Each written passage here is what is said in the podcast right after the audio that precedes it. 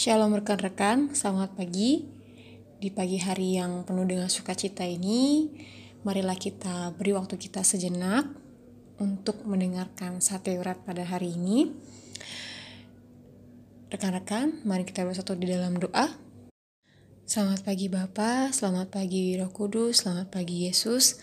Karena pada hari ini Tuhan, Kau masih memberikan kami nafas kehidupan Tuhan. Kau masih memberikan kami kesempatan untuk melakukan aktivitas kami. Kiranya Engkau berkati Tuhan setiap langkah kaki kami di mana pun kami berada. Dan sebentar Tuhan, kami akan mendengarkan sate urat.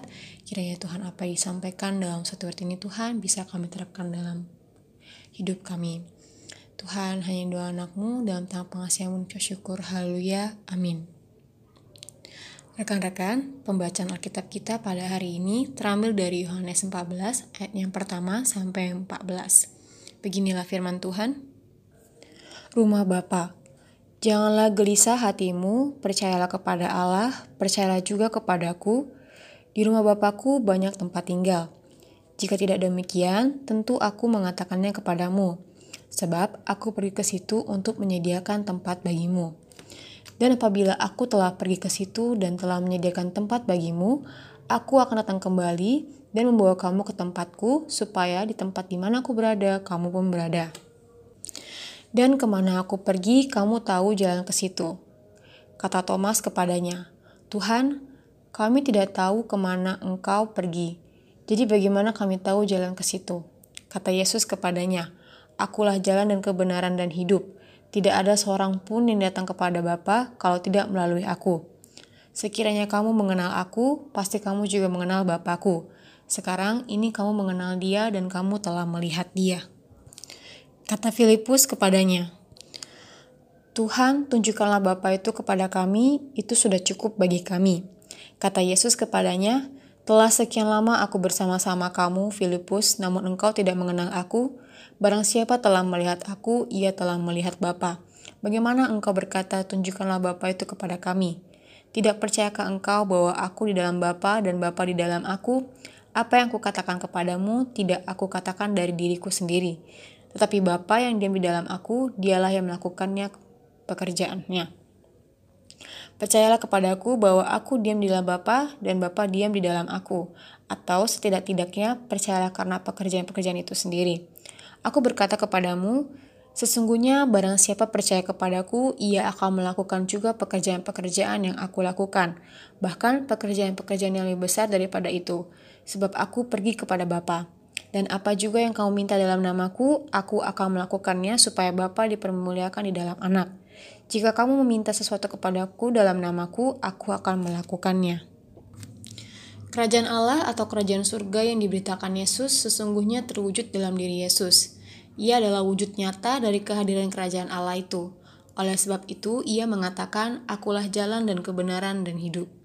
Kehadiran Yesus mendatangkan damai sejahtera bagi orang-orang di sekitarnya.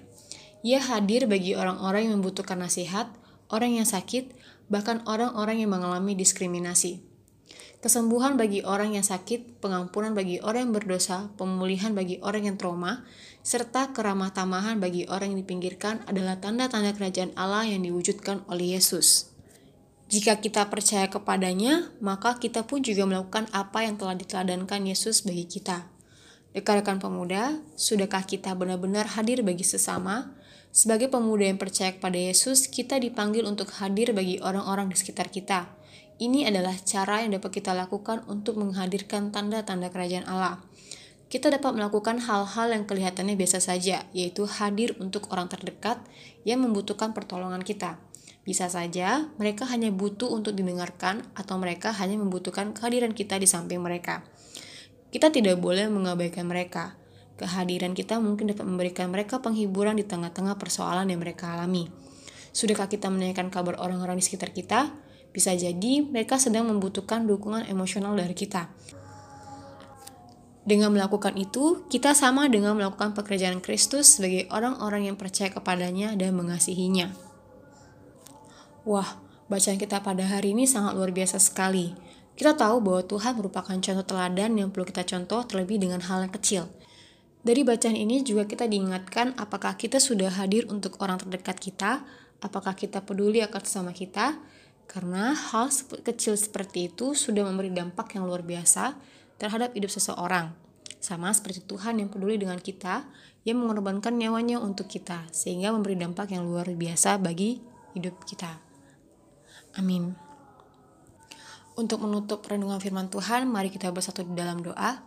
Ya Bapak, terima kasih karena pada hari ini Tuhan kami sudah mendengarkan renungan yang kami dengar. Kiranya berilah kami hati yang penuh kasih, yang mampu menolong sesama Tuhan, dan terima kasih atas pengorbanan yang kau berikan. Kiranya kami bisa menjadi sepertimu Bapak melakukan hal yang kecil terhadap sesama kami. Bapak, kami serahkan hati dan pikiran kami kepadamu, hanya dua anakmu dalam tangan pengasihanmu kami mengucap syukur. Amin.